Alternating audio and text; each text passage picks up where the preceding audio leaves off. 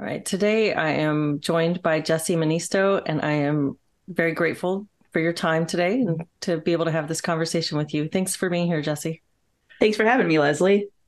Would you start out by giving an introduction for yourself for anybody who's not familiar with you and your work? Yeah, sure. Uh, I wear a lot of hats. Probably the one that I should start with is that I founded a project called Third Factor Magazine. We're also a membership community and soon to be a podcast that's been a little bit delayed, but it's going to launch in August. So, uh, but Third Factor is a site dedicated for uh, to those who are I'm I'm describing it as pursuing the life of the mind and seeking the higher path in life. We don't know what the higher path is, but we're seeking it. So that's what I do.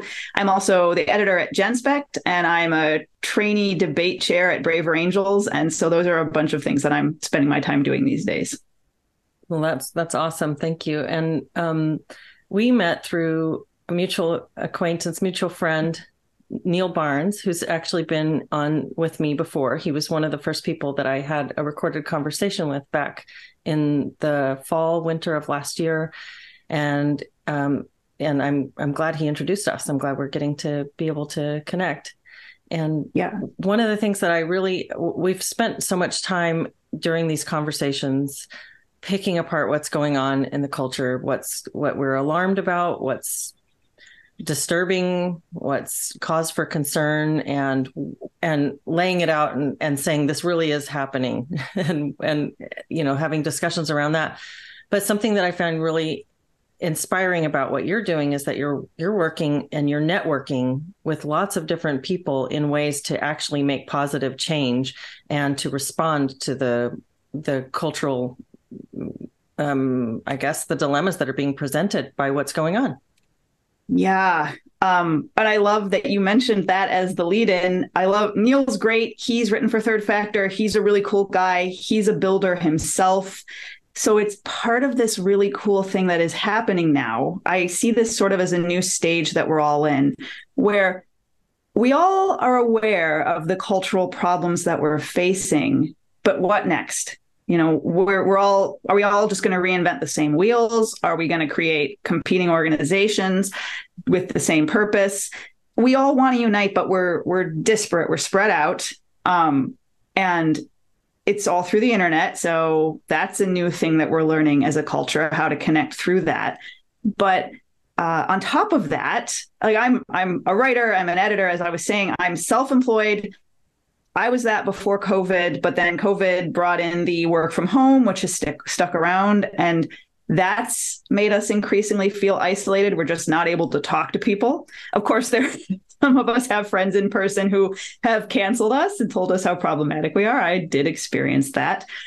And so, yeah, I was in a space even before COVID, but it got really bad around that time because all our social infrastructure evaporated. And meanwhile, I have separate, unrelated to pandemic, you know ideological concerns people mad at me because i started trying to talk about these things. I like talking things out out loud. I'm just seeing what people think. And that that kind of person i've learned is called an external processor which also mm-hmm. makes for good. You know i think all of us podcast hosts are external processors. Mm-hmm. and we're also canaries in the coal mine. We get in trouble more easily because we voice our thoughts. So it was a need for me to find other people. It was absolutely a need. Um, and driven to do that. I made Third Factor. That's kind of why I made it into a community. Some people did ask me for that. I just I was a writer. You know, I, I do I do okay on my own. I don't want to say that I don't, otherwise I wouldn't survive as a writer and editor doing self-employment. But eventually you're just talking to yourself and deluding yourself maybe or not having other people to check you. Um, I love half-baked ideas. I'm going to probably refer to that in this conversation. I warn people like this is a half-baked idea. Yes, help me bake it. But that's been we, we've crossed a line i think where enough of us who are like this are learning how to find each other and how to do it effectively and how to have complementary skills to sort those things out and to team up with the right people. Yeah i think that's that's fantastic what you're talking about creating a community and bringing people together and connecting and the external processing i can really relate to that. I definitely that that's that's definitely me as well. And I think that's what people who are drawn into talk therapy type fields mm-hmm. are drawn to those because they see the value in being able to bring things out and discuss them and understand them through dialog mm-hmm. And I, I want to get into what you have been doing to connect people and to to be connected and to build third factor and be involved in these other organizations. But I'm also curious about your background and how you got to where you are in because it you know you mentioned that you were used to be on the left of, of, things. And so how what was the process of realizing that there was something you were really concerned about for you? And and how did that happen? You mentioned covid and you mentioned some other ideological issues. Was there uh, something that happened that really shook you and made you look at things differently or was it a slower process than that? Yes, there was, in fact, something that happened. I was a member of the Democratic Socialists of America, which kind of surprises people sometimes now because what does left and right even mean? And so I always have to specify when I tell this story that it meant something very different before 2016. The organization grew massively, massively, like it quintupled in size in a matter of weeks. And that was when Donald Trump was elected, of course. Mm-hmm. And before that, it was a bunch of aging 60s radicals who were had mellowed out, they had stuck around. They were the sort of people who would stay in an organization that was idealistic but ineffectual, frankly. But they were cool. I really liked them they talked about the sort of things I cared about as someone from Detroit. My hometown is Detroit. I lived there until I got a job with the federal government and I moved here in 2013. And that's when I was looking for here's this theme again. We didn't plan this, but a place to belong, a place to talk about ideas. And I just heard this advertisement. I think I was I was on Meetup. I was looking around at Meetup and I'd heard of Bernie Sanders. You know, he wasn't a big name yet. This was 2013, but mm-hmm. I'd heard of him and I Googled or Googled him or searched for him somehow. And that led me to the Democratic Socialists of America, which I kind of laughed at, right? Like, okay, cool. Well, they've got these talks on economic stuff, right? Remember the economics and the, mm-hmm. the working class used to be a thing that the left cared about. And so I went to one of those talks and I just thought they were really cool, interesting people. Another thing you have to remember about them is that to be a socialist before Bernie Sanders in the United States, you always had to give other people the benefit of the doubt because you were asking for it by calling yourself this. Because mm. the next mm. question should be, what about the Soviet Union? What, what do you think about that? Which, of course, is why they call themselves democratic socialists and why they're not communists. And there's all these intra left divides. You know, are you the People's Front of Judea or the Judean People's Front? Of course, yeah. that's a reference to that. Mm-hmm. Um, but these people were cool and they were interesting and they talked about things that I cared about, especially as a person who was, you know, just getting started in my career in, around 2008. It changed a lot when this newer cohort came in again rapidly and they you know without meaning to knock anybody obviously i don't agree with them and the way they approach you know the things like identity politics wokeism all of that stuff but the thing that really got me was the shift from that sort of culture of idealists who were a little more chill. And I, I, I, if I said they were content with being ineffectual, that was like how their opponents saw them, right? Mm-hmm. I joined that, right? Mm-hmm. So maybe I'm also content with being ineffectual, whatever.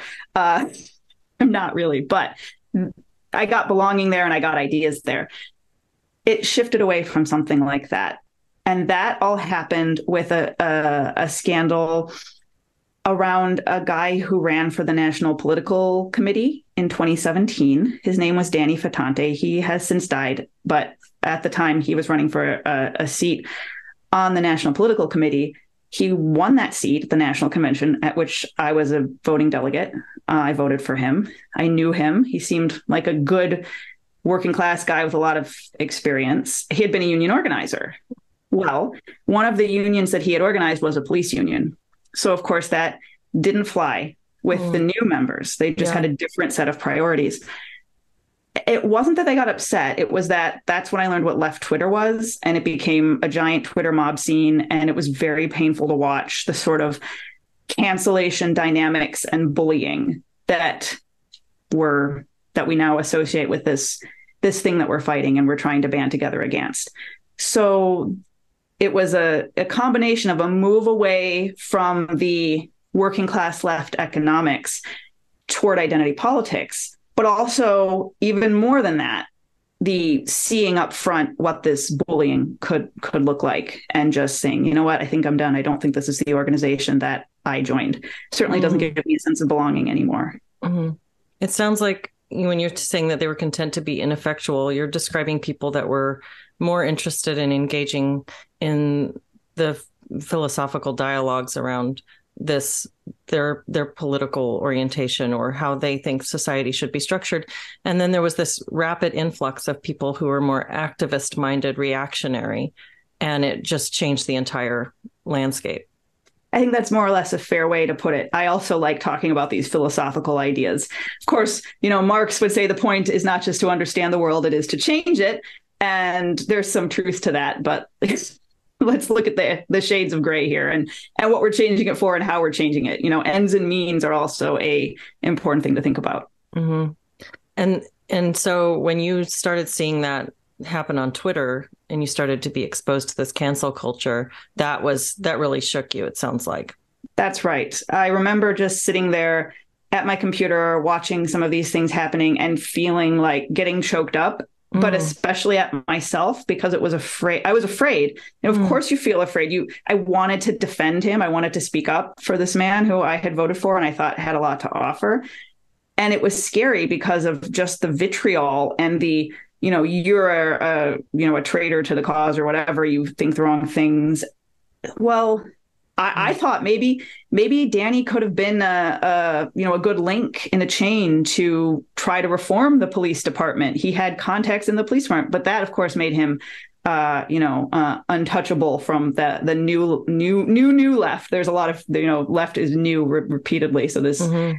this young cohort I, I want to have the conversation. I want to get into the nuance. I want to get into the the difficult stuff, and I want to think creatively about it. And of mm-hmm. course, I'm you know that's a flattering way to put what I see myself as. I'm sure they have a flattering way to describe themselves as well. But mm-hmm. that's from my perspective. That's well. Oh, so I was saying um, the I felt like a, you know a coward for not speaking up for him, and I remember sitting there feeling choked up at my you know my computer in my apartment watching this happening, and thinking I've I've got to say something, and I did, and maybe I didn't do it super skillfully, and a lot of people got mad at me, and but the point is I said something, and then it's like hey don't come go after him, come after me, and so that happened.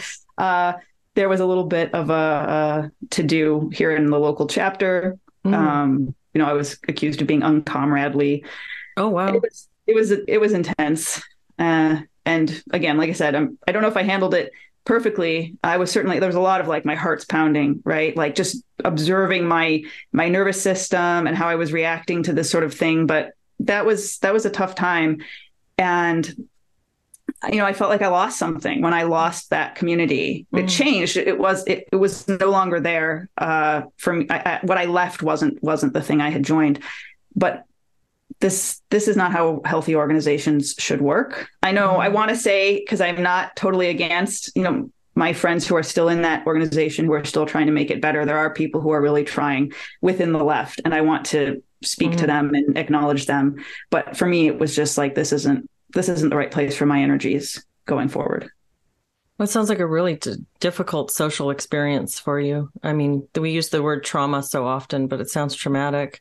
And it's so you watched as somebody that you respected stepped on a political landmine and then the grappling with whether or not to speak up, the experiencing watching him get mobbed like that and watching his reputation be slandered that way and his, you know, just that reputational damage that's done, it's very difficult to see that. And and you're watching that and wondering if you should say something or do something, feeling like a coward. And then when you finally step out and do say something, sure enough, the mob comes after you and you lose all these contacts, not just it's not just happening to you online, but it also happened to you within your your personal community, the people that you knew in in your life. That's right. And of the people who are already my friends, they stayed my friends. They had my back, but nobody it was it was tough for them too. They were all navigating this this change and trying to figure out the right strategic way forward. And so it wasn't so much that I lost my friends, but I lost the space where we met because the dynamics had shifted so much. And mm. it, you know, there's only so much you can do sending people messages behind the scenes saying, "Hey, I really, you know, I'm grateful that you said that, but I'm not going to say anything because whoa." Yeah, and so that's just yeah it sounds like you're describing kind of a worst case scenario that people worry about when they when they are sitting on the fence in terms of do I speak up or do I not? Do I challenge stuff that's happening at my kid's school? I'm looking around, all the other parents seem to be fine with this. Do I say something and risk being the one who, you know, everybody's everybody thinks is is an outsider and I get mm-hmm. rejected from this group and I'm no longer welcome? Um, and it happens it's happening in so many different areas of life right now. People's friendship circles work university kids school. So that that experience that you went through is something a lot of people can relate to. Either they've been through it or they're afraid of it happening to them yeah, unfortunately true. And I at Third Factor I talk a lot about courage and speaking up. You know, um, parrhesia is the the Greek word from from Plato's dialogues where he talks about Socrates promotes uh, eunoia episteme and parrhesia, which is goodwill, knowledge, and fearless speech. And so that became, you know, I learned that at the time. Uh, someone I knew, actually my husband, who is an amateur classicist, told me about that. And that just reading these texts got me through right? This is this is an age old problem. Okay uh well they killed socrates so i don't know how much courage that that gives you but it i gotta say uh, you didn't quite ask this question but you hinted at this question and i've been asked it before and that is you know would you do it again? Was it worth it? And i would say that it was but it was it, it does come at a cost. Obviously I, don't have DSA as a place, you know, a place to find friends anymore and belonging, let alone to have activist energy and purpose in the world. But it, it was painful. I had visual migraines three times in 2020. I've never oh, had them before since. Yeah. Um, COVID was probably enough for that, but uh, I, I, think a lot of it was actually this stuff. This Stress. had me more stressed out. Yeah. Yeah. So it comes at a cost, but am I glad I did it? Would I do it again? The answer is yes, because I'm now in a better place. I have that well of courage that I actively cultivated through, uh, you know, the hard way. But you once you do that, you you've you've got it. Not saying it can't be depleted pretty easily. You know, I'm not I'm not totally courageous, but it's become an important value to me because it did get me where I where I wanted to be eventually. Um, I I couldn't when I when I decided to speak up for Danny, it was because I sat there thinking, well, the choices are self-loathing as mm-hmm. a coward, mm-hmm. or rejection and and struggle sessions. Like, well, the struggle sessions were painful. Uh, like I said, my heart was really pounding in some of these in person things, but it I'm okay now. It worked out okay. I got through it. Yeah, it seems like it's it's a choice between external struggle and internal struggle in some to some degree. I mean, maybe that's oversimplifying it, but that's definitely a a portion of what one goes through in this kind of experience. And I I think that internal struggle is a special kind of hell. I would say that it is. Uh, that's what positive disintegration is. This uh, theory that I base third factor on, and that's what drew me to the theory. It's this this internal struggle uh, with your demons, with your overreactive nervous system that's holding you back, with your inability or reluctance to actually live up to the ideals that you hold. I the people I'm connecting with now are people who are all trying. We we're not perfect at it. We repeatedly fail at it, but at least this is the kind of culture that this network that that we discussed that we're forming it's been wonderful. This is what i gained was finding those people who would have these kind of conversations would even if i didn't share their values i could admire that they were pursuing them. That's really important and i think you can't really get how important that is until you live it because for this democracy to work, I think we're we we kind of have to have that. Um, we're not going to agree on everything. The the ability to agree to disagree and remain in contact in some form. It, it I, I do think it's foundational. Some of the people who have disagreed with me since I, I, mentioned I'm with GenSpect. I'm, you know, I'm an evil TERF. I'm not, I mean, what does that word even mean? I, I have wrong think views on this, as I'm sure many of your listeners probably do too. I don't mind if people disagree with me. I mean, I do strongly disagree on policy. Like, don't get me wrong, I'm not minimizing the seriousness of these questions, but I am very grateful to the friends that I have who are still my friends, even though they think that I'm wrong about this. Mm-hmm. And I have some. And that's also something that I have gained through speaking out. I uh, those people also quietly, quietly in the background said, "Hey, I'd like to talk to you about this. I really want to know why you think this." And eventually, we agreed to disagree, but they still come over to my house for barbecues, you know, and that also makes me feel really grounded. I know that's not going to help people who have more personal losses in this space. I don't, I don't mean to imply that it will, but mm-hmm. for those of us who who can have that, um, that I really value. I really value the friends who will agree to disagree with me. Isn't it interesting that we've entered a time when all of our thoughts and opinions about things are laid out for agreement and disagreement? I mean, it's it's such a difference from uh, the I, even when I was a kid, we were told that there are untouchable topics that you don't bring mm-hmm. up in polite conversation. There's polite conversation is the thing that you have with most people, and then intimate conversation happens with just a few trusted people that you really share a lot of your deeper philosophical um, uh, stances and opinions on things with you know so yeah. this this whole idea that we it's bizarre to think that you would find a group of people that agree with you on every single thing once every single thing is up for discussion. And i i really like what you said there about being able to uh, you know get along with people whether or not you agree with them on all topics because first of all if you only choose your friends based on perfect agreement, you're going to have a very specific little bubble. And uh, and I think that it's really important to value connection to people that you care about over perfect alignment. I think that that's that really is an, a way to enrich your relationships is to value that connection first and foremost over over agreement.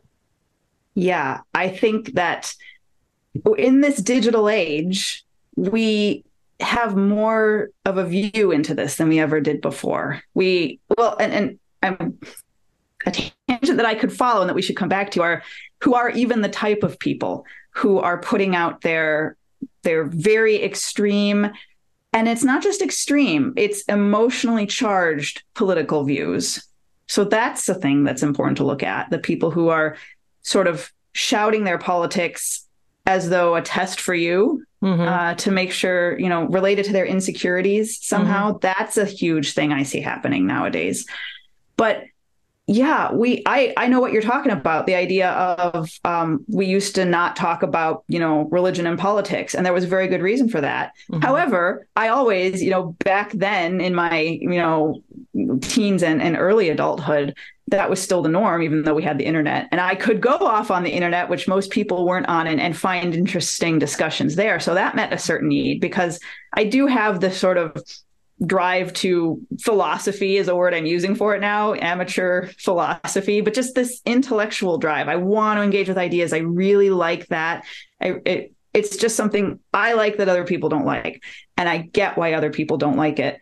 But I'm trying to find friends who will talk to me about those things. That's important to me. Mm-hmm. Uh, and I find it's the case for a lot of us who are trying to be active in this space and who yeah, we're, we're trying to be active because we also have a, a, sort of need to meet. And we've always been there. We, these sort of catalysts for thought and uh, with maybe also some of the energy to, to get involved in activism. And activism is a dirty word sometimes to some people, but by pushing back against it, we're also kind of activists. So I don't, uh, that word could be uh, it could be read a, a, few different ways. And I think it's That's good so to try to to do things, to try to be active agents and participants in the world.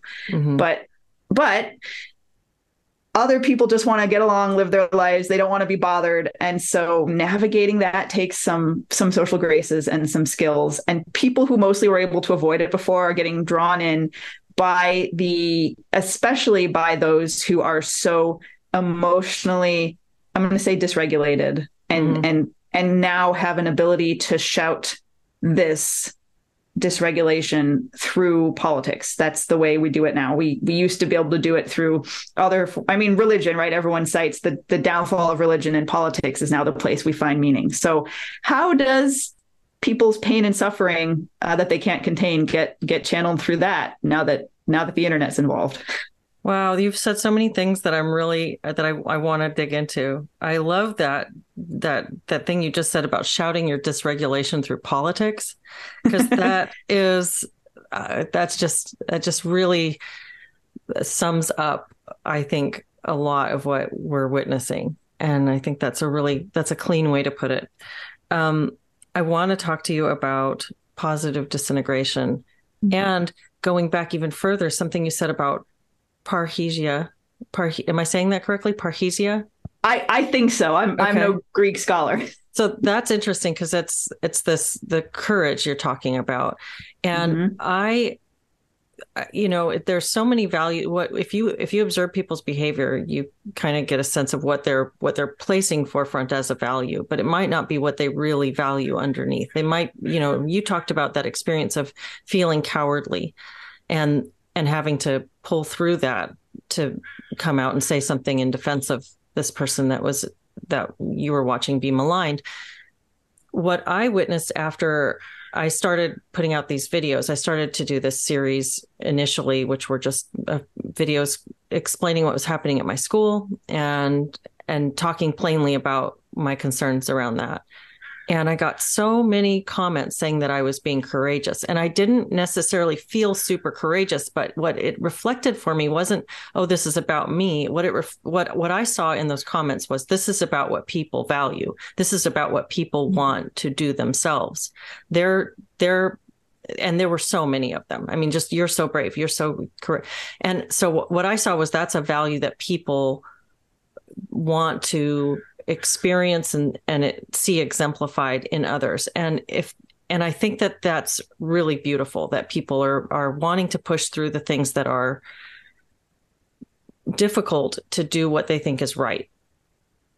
And so there must be a way to to help and and encourage that in other people because that's what's so needed right now. We need the people who are sitting on the fence to come over to the side of doing what they think is right, whatever that is. In this case, it's oftentimes standing up to the school board or telling your boss, no, you don't, you won't put pronouns in your bio or whatever it, whatever it might be in your, in your little unique situation. But, um, so coming back to that idea of the parrhesia, so how how do how do you see that fitting in culturally in the wider discussion? Yeah i mean just in general how to get more people to embrace this right? Mm-hmm. so that's something i've been thinking about so much. And from my own experience and then from the people who have been joining third factor and watching these waves ripple out right? I also struggled with this. So I get the struggle. Mm-hmm. And I think it's almost like, you know, someone's got to go first. For me, uh, an exemplar of this is Helen Joyce. She mm-hmm. is remarkable. And she was just interviewed by Megyn Kelly, I think, yesterday. So she was trending. And I saw the tweet saying how wonderful she is. She's brilliant, but she's also courageous. She was the keynote speaker at the Genspect conference, which I did attend in Killarney in April. And I attended also a little uh, chat that she did impromptu with people for uh, who are interested in, in talking to the media. It was it was really helpful that. Well, let me just get right to the point of something she said, which was she gets asked a lot this question too. Well, people aren't going to like me how do I handle this? And she's just like, look, you you you just have to. That that happens that's going to happen. You you can't. I think she may have said that in the keynote too, but I rem- I really remember her saying it to this small group. Like what what can we do? You mm-hmm. just have to do it. You just have to do it. But now that someone like me, who maybe now people are looking up to me, well, I'm looking up to Helen Joyce. Mm-hmm. So it is sort of a, you know, the the ripple effect outward. You always are looking up to someone, and that person shows you that she's okay. There are costs, but she's okay. Okay, probably I'll be okay too. And then maybe someone looks up to me. So you just have to model this. Mm-hmm. I, I encourage anyone who is watching this and thinking maybe it's your turn to step forward. yeah, raise your hand, do it. It's it's going to be okay. Um, maybe for some of you, you have more more likely consequences. I get that. You know, everyone's experience is different, but could you maybe do it? Would you maybe feel better? And so, f- something else I will say that has helped me, not just having an exemplar, but also having the uh, the peer level community. And so, I had started this conversation with the uh, discussion of being isolated, right? Mm-hmm. And mm-hmm. Being isolated made me feel nervous. You know, I was having nervous tension. I thought it was just being at the computer so much, but like tension in the shoulders uh, to the point that I went and got acupuncture because it was so bad. And I'm really afraid of needles. So I was desperate and that would help a little bit but then it would come back right like oh i you know maybe i just i got a standing desk that was a big big splurge and it all kind of helped but you want to know when that muscle tension went away it was when i found more groups to belong to where i could just relax. And i knew they weren't going to kick me out and i knew it was okay to say what i thought that and and, and that again even if they people disagreed they weren't going to go at me they weren't going to say how bad i was they were going to be curious. Finding a place where you belong gives you so much courage. And i've found that now with with a few groups you know i had to replace my social circle that was dsa and now i have um you know i'm I, like i said i'm, I'm active in in genspect.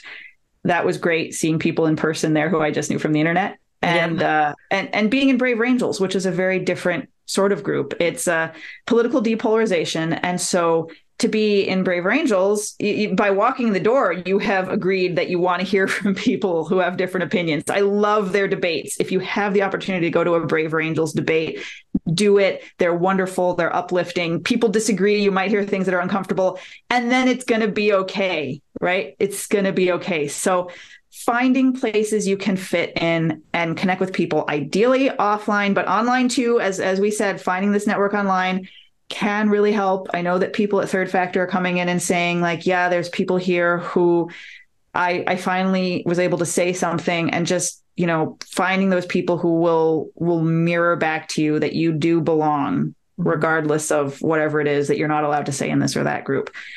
And and and, and I mentioned my muscle tension. Mm-hmm. It's gone now. It's mm-hmm. gone now since I got involved in those things.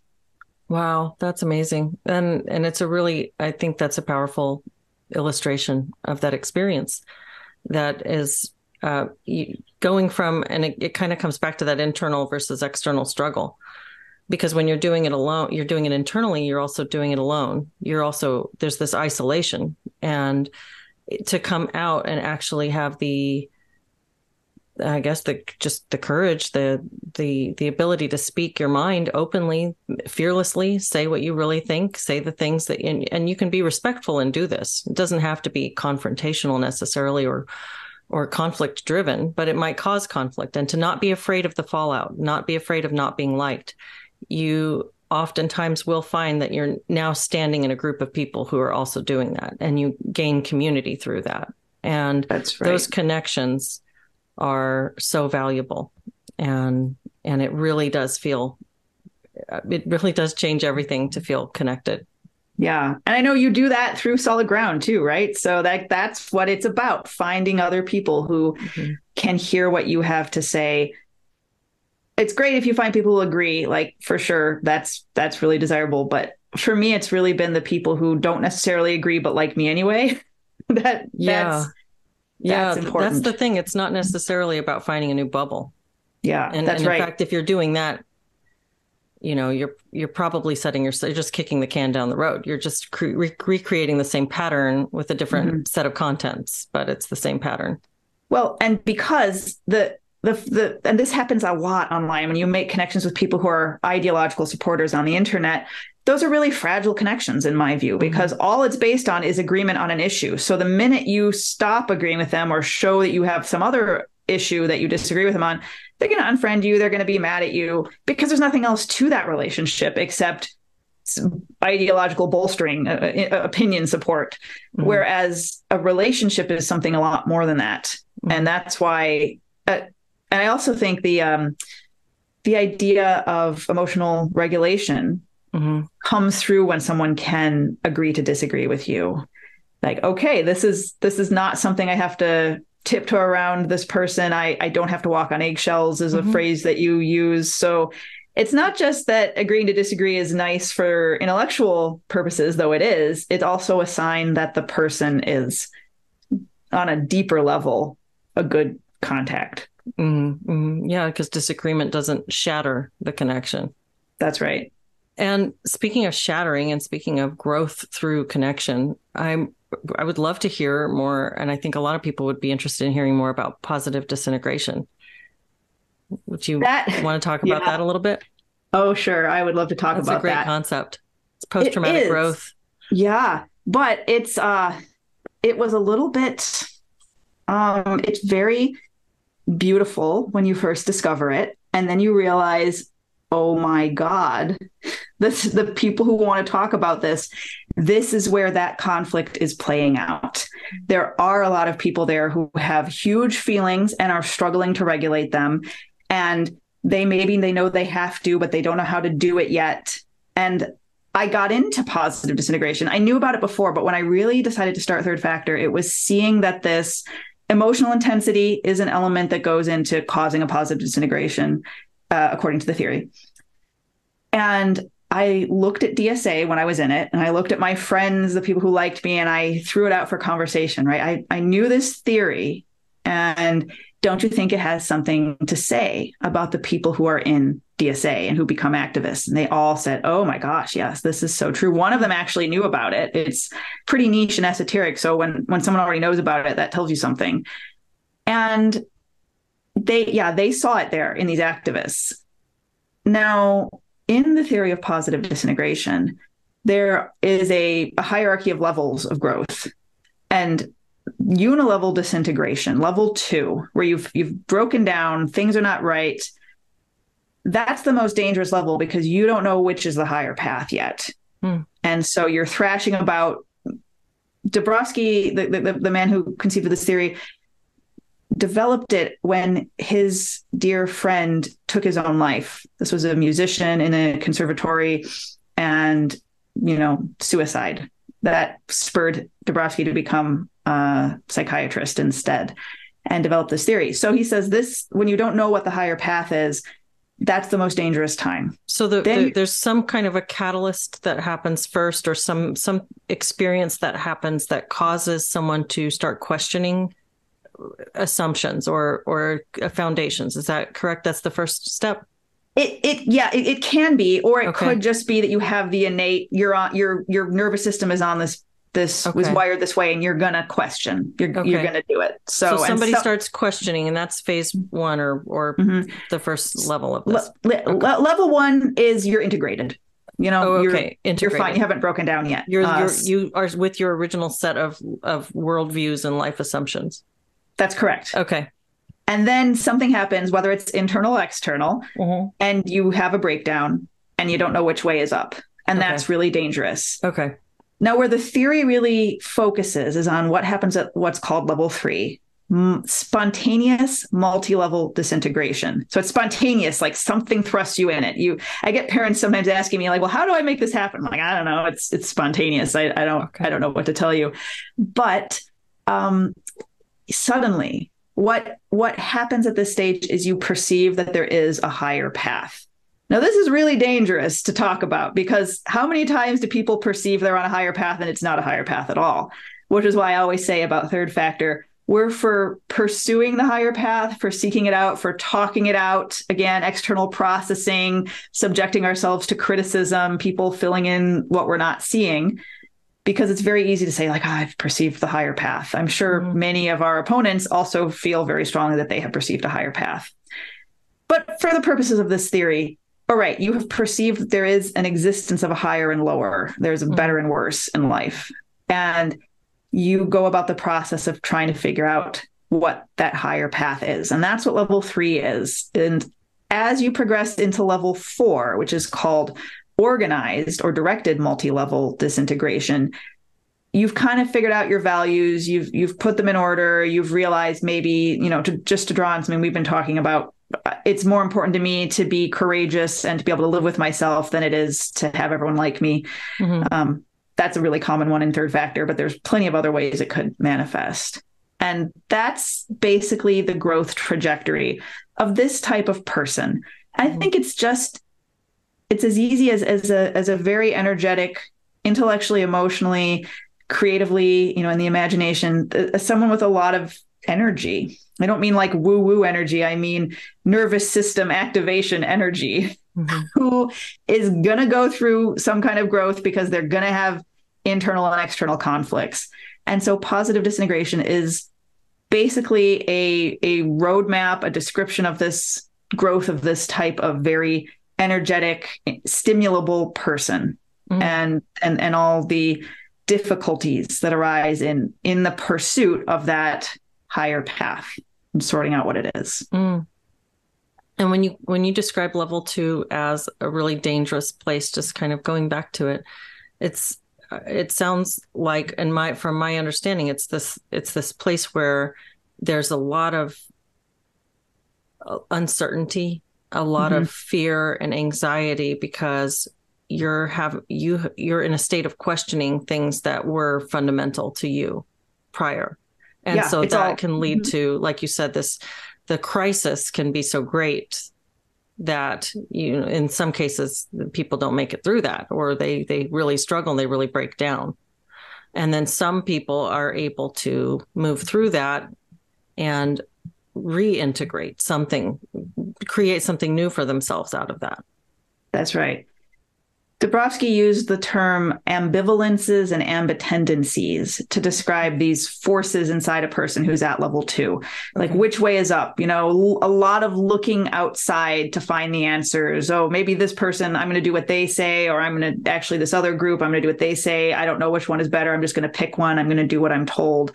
Uh, yeah, the external forces can be very strong for a person who is thrashing about in that state, according to the theory. Okay. I feel like I've seen that, right?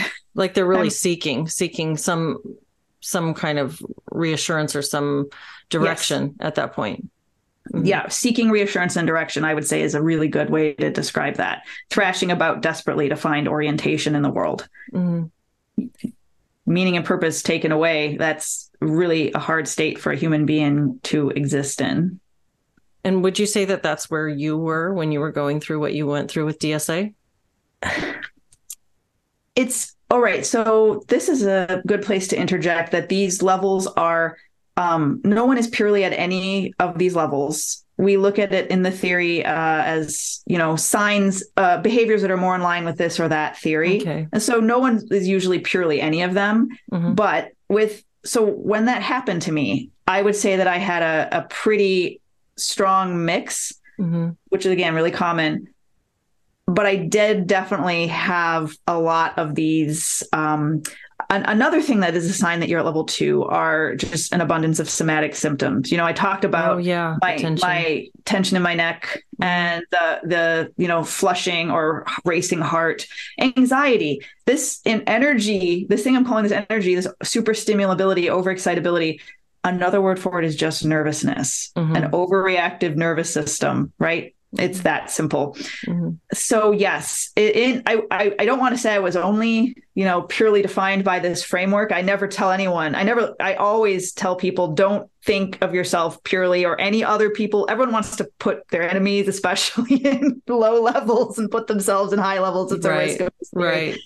Like, but I did have an abundance of of the signs that Dabrowski said. You know what? This is kind of level two stuff. Mm-hmm but I, I, would say uh, I also had this strong sense that like, no, this is uh this is not okay. I, mm-hmm. I, I know there's a higher path. So arguably that was a significant level three indicator. And I I find this is not not uncommon. You know, most people I talk to have have some of the level two and some of the level three in them. And mm-hmm. it's just the decision to go for the higher and to question yourself uh, examine your own motives. Why am I choosing this? Is it really the higher path? That's the kind of stuff that interests me. You know, mm-hmm. I learned recently this is called like moral philosophy. Who knew that was a thing? Oh, I never that's got, interesting.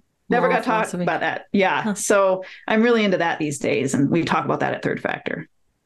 it sounds like a lot like the, the this theory's describing something that I have sort of thought about really on a s- simple level as growth pressure. It's a sense of like this I'm I'm aware that something isn't working for me and it might be aspects of my lifestyle that are causing me tension. Maybe there's habits I want to stop or or new habits that I know I need to adopt. It could be something that's just on the personal level, like not necessarily about social activism or something larger, mm-hmm. but that experience of the all those the the tension, the anxiety, the the stress around something.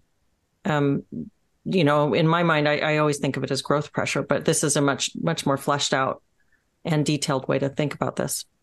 Yeah, I think that's a really good way to think about it. And you know, there there are a lot of people who just love this theory as though it's discussing something very special.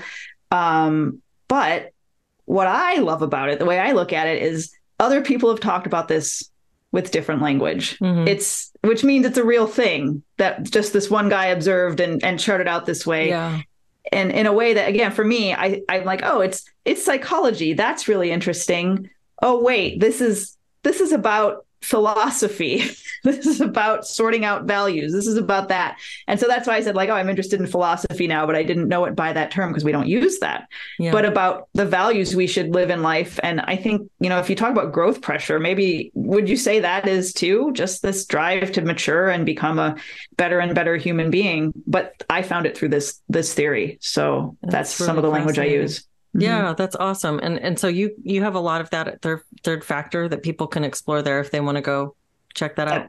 That's correct. That okay. is yep, we have a, a forum we are really into talking about both psychology and, and philosophy and we're we're sort of on a little bit of a summer break now it's just a little bit um, whatever you want to bring, you can come in there. But we have some things we're going to try to roll out that are a little more constructive about mm-hmm. discussing values and that path uh, this fall. I've got a little team of grassroots level people on this on this search for what the higher is. So awesome. that's what we're doing. Mm-hmm. Well, I'll put links down underneath of this video. So if mm-hmm. people want to follow that, they can check that out. And so you're involved with not only Third Factor, but also Genspect and with Braver Angels. And are you interested in saying a little bit more about either of those? Yeah. Um, Genspect is a healthy approach to sex and gender. They are having their conference in Denver, their second conference in November. So if you're interested in that, check it out. It will be great. The one in Killarney was absolutely great. Um, just really good voices and and a diversity of voices. They don't always agree and they emphasize that as being important. So again, kind of a meta value for me, the openness to discussion. Uh, I just the such good people there, such courageous people there who model these values. Um, and then Braver Angels, I also went to their convention. I was there a couple weeks ago in in Gettysburg, not to you know hammer the point home, but there it was, and that was also wonderful in in a somewhat different but compatible way um, I did find a lot of people who are interested in these questions of value and philosophy. That's not the whole organization, but that's my little niche in it. I really enjoy that. I found, you know, some people who gave me books, right? We, they, anyone who hands me a book and says, Hey, you should read this, I think you would like it. And it's from a perspective I've never heard of before. Like, I think I found my people. Well, so, when I look over your shoulder, I have some evidence of uh, of that. You've got quite a book collection. Oh, you know, this is not the half of it.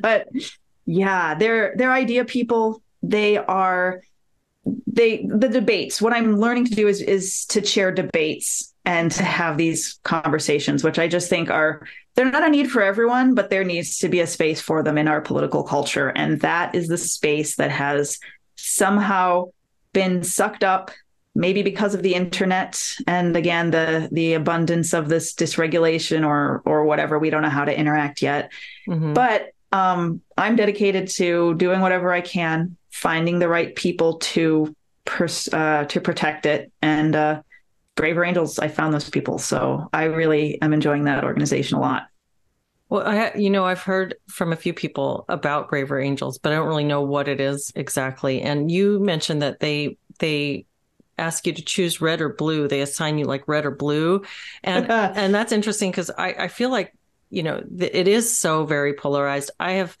sort of uh, you know I've positioned myself, at least in these conversations, as a centrist. I don't know really what that means or where I am. I know that I'm alienated from both of the poles that I'm seeing right now politically. I don't. I used to align with the the left. I do consider myself to be classically liberally oriented. I don't at all recognize anything that I agree with on the far left right now, and I also don't agree. I, I haven't suddenly become a conservative just because I'm not agreeing with the left. So I'm somewhere in the middle. I I I don't know what that really means. I don't know if I would choose a red or a blue if I were asked to. And I'm most of the criticism that I receive from people who watch my videos and want to say something critical has to do with me either being too far left or too far right. That most of it is either you're, uh, you know, I'm I'm definitely the the social justice folks don't like what I have to say. They think I'm a bigot. They think I'm not being kind enough or tolerant enough about things like the, that got a lot of flack under the pronoun video, the comments under that for people who didn't like my take.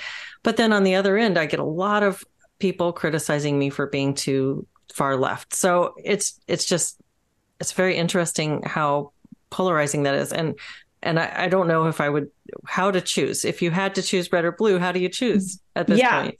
That's oh, I love that you asked that question because I just had an experience uh, with that. I will tell that story here. I was thinking of writing an essay somewhere about it, so uh, maybe I'll scoop myself. But whatever, I, I, it, it's, a, it's a good it's a good story. So, Braver Angels is a depolarization organization um, like I said, I'm more interested in the debate. That's what my where my heart is. But but writ large, they are a depolarization organization. They come out of family therapy. Go to braverangels.org. Okay. Look at them if if if anyone's interested. But um, they are more blue than red. More and and they those are the words they use. They use the words blue and red rather than liberal or conservative, rather than Democrat or Republican. So, given this imbalance in the sort of people who want to join and why is that? I don't know. I don't even want to begin to say why that is. I, you should ask more solid red people um, if you want that. But um, yeah, for the convention, because of their mission, it was very important that they have an equal number of delegates who were red and blue. And then there were those of us who I'm exactly like you, right? I have been a member of the Democratic Socialists of America. I still care about, you know, economic issues and the working class and Rust Belt cities and all these things. Those interest me. Um, but this the stuff that I want to debate in Braver Angels, my my views are now probably going to be more associated with the Reds, you know, whatever. Mm-hmm. So to become a delegate, it was very hard to get in as a blue. It was easier to get in as a red. They they because you had to have a, a pair to become a delegate. Uh, and so I had a friend in Braver Angels who said, like, I know you want to go. You can't. There was an option to go as a as a neutral, right? Some okay. people had had yellow lanyards, okay. but everyone else had to wear a red or a blue lanyard. And I said, look, I I would like to be a yellow lanyard. And my friend, who is a, also a red, said, you know, consider whether you might be a red for the purposes of Braver Angels hmm. because all the things you want to talk about, you're going to represent Reds. And I thought, well, you know, I I don't know, I don't want to misrepresent myself, mm-hmm. but then they said, well, but if you're a if you're a red, then a blue can go. so okay, I guess I'll go ahead and like I'll do this because it's a favor to someone else. So there I'm wearing a red lanyard mm-hmm. at the convention, and that was weird that hmm. was weird for me hmm. because they want to know my story and i start talking about the democratic socialists of america i'm like oh the red is for socialism uh-huh. you're a bernie sanders republican don't call me a republican uh, but but some of the people that i became friends with I mean, a lot of the people I became friends with were were Reds who told me stories about being canceled for voting for Donald Trump, and like I hate Donald Trump, but I don't hate Trump voters. I'm mm-hmm. interested in why they're Trump voters, and some of them had really important things to say that I cared about because, you know, they're working class issues. This is what I purportedly care about. So it was very hard for me to figure out how to represent myself and not misrepresent anyone. And I probably wouldn't have agreed to wear the red lanyard if I'd known that we were actually going to have lanyards. But mm. I, I, didn't know that. Mm. But when I get there, they hand it to me. I'm like, uh oh. and a woman who I did become friends with came up to me and said, I have heard that there there are RINOs. There are they're getting people to be reds who aren't even reds. And I'm like, oh, oh. I think I count as that.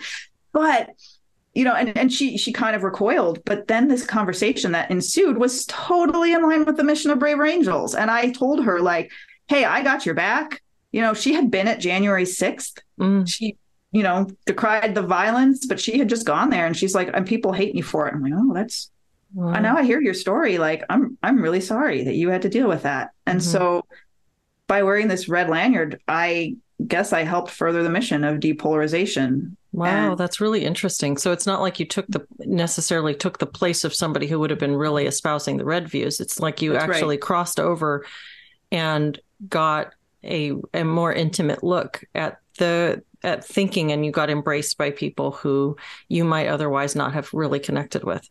That's absolutely right. Um, mm. Now, Braver Angels is good with, um, you know, people. You, you go into the college cafeteria. We were, uh, we were, we were. The convention was held on the campus of Gettysburg College, and so we're you're with a bunch of strangers. You're the only person you know at this convention, maybe. You walk in, you sit down with people, just, hey, is this chair free? And you just start talking to them. And it was amazing how much the blue and red lanyards didn't actually tell you much about anybody. That mm-hmm. goes for what, and, and there were also the yellow lanyards, the people who who really didn't identify and and didn't care letting another blue come in, right? Like I wanted to be a yellow lanyard. And, the, and there were white lanyards for people who were not allowed to disclose because they were representing an organization that was supposed oh, to be. I see.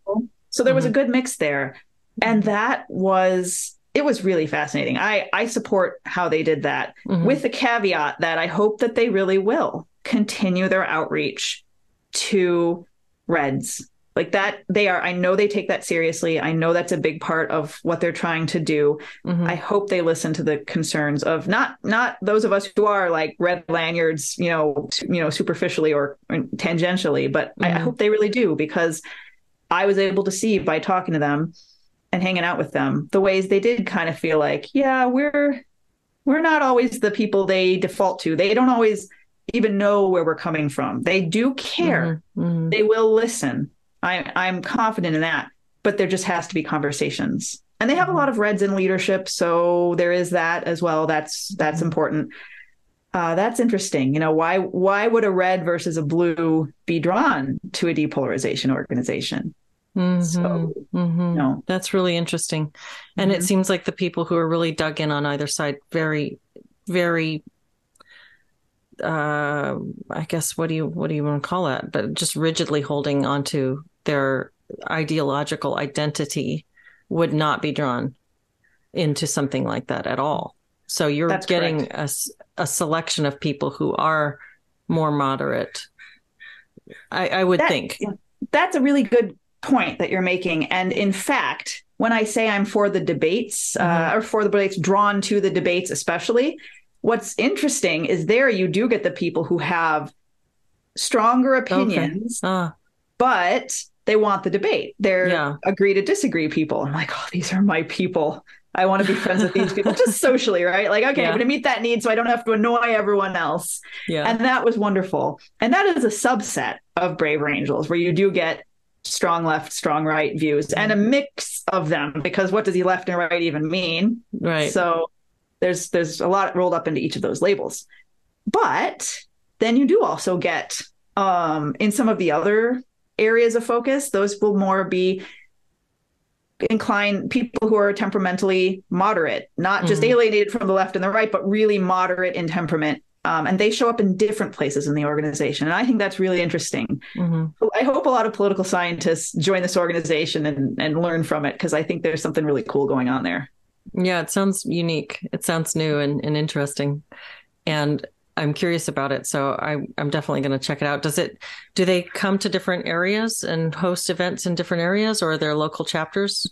It's run uh, by local chapters. Okay. So, you know, there's a map on their website. You can check out if there's a chapter near you. There okay. are there were people who were just, you know, free floating members who don't have chapters nearby and they can participate in debates online. I've never oh, done okay. that. I know if you go to the website, there will okay. be things you can do to get involved with, even if you don't have people in person in your neighborhood.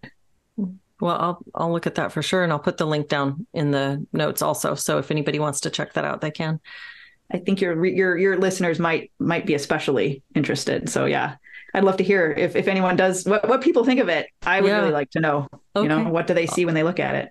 Awesome. Well, please please comment and and let us know. Mm-hmm. And so do you do you see the networking and the connecting and the the agreement to disagree and just the the dialogues that are forming do you see that as the action that needs to be taken or is it in order to take some other action? What do you think? That is a fascinating question. I it, it's kind of a cop out answer to say both. I think it is both but i'll speak to both. For for some of us it is just belonging because our meta value is okay, we live in a pluralistic society. Okay, it's hard to figure out what's morally right or the right values for society. I know some people don't find it difficult, you know, but these difficult questions we have to solve. We need all voices. There's there's value in that. However, um, it's also possible to dither too much, to get into analysis paralysis, mm-hmm. to um, not be confident enough.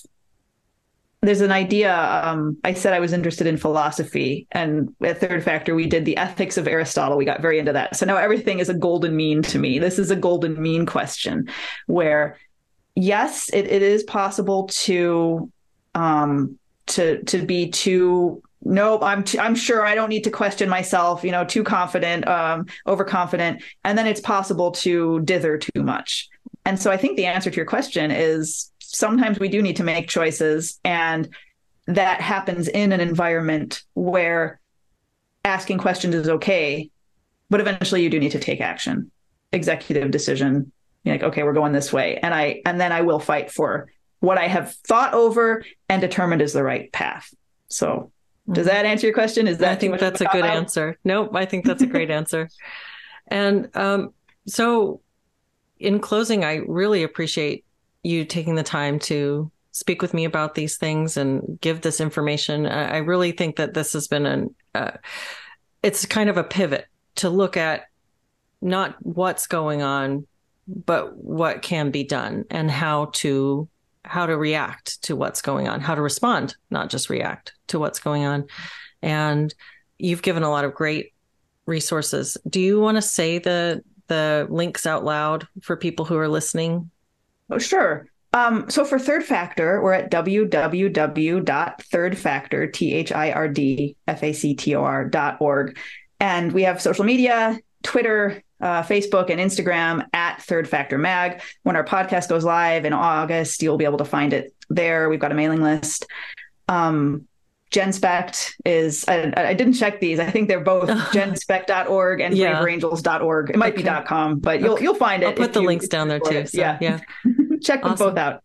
Mm-hmm. And is there and anything I, that we didn't talk about that we should have said? Is there any final thoughts you have? I mean, I'm sure there's more, but I think this was this was pretty good. I think we got the basics covered. And I just want to say, you know, as a last thought, I love what you're doing, Leslie, making that space available for people to connect. I really think that's what's going to drive this forward uh, and, and give us the power to take that executive action about the things we've thought about that we're like, no, I'm going to stand for this. I'm going to die on this hill, is maybe another word for that executive decision. And you're going to be able to do it once you've got someone who's got your back. So thank you for being part of this great network of people who is actually trying to take action and, and especially for being a connector. Oh, thanks, Jessie. I, that's nice of you. And I, it's been a really interesting project. I never saw myself doing this, but it's been really fun and it it feels really good. And I love Solid Ground. We love what we're doing there. So thank you for connecting with me. And I hope we can talk again. I hope we can. Thanks for the time, Leslie. All right. Take care. Bye.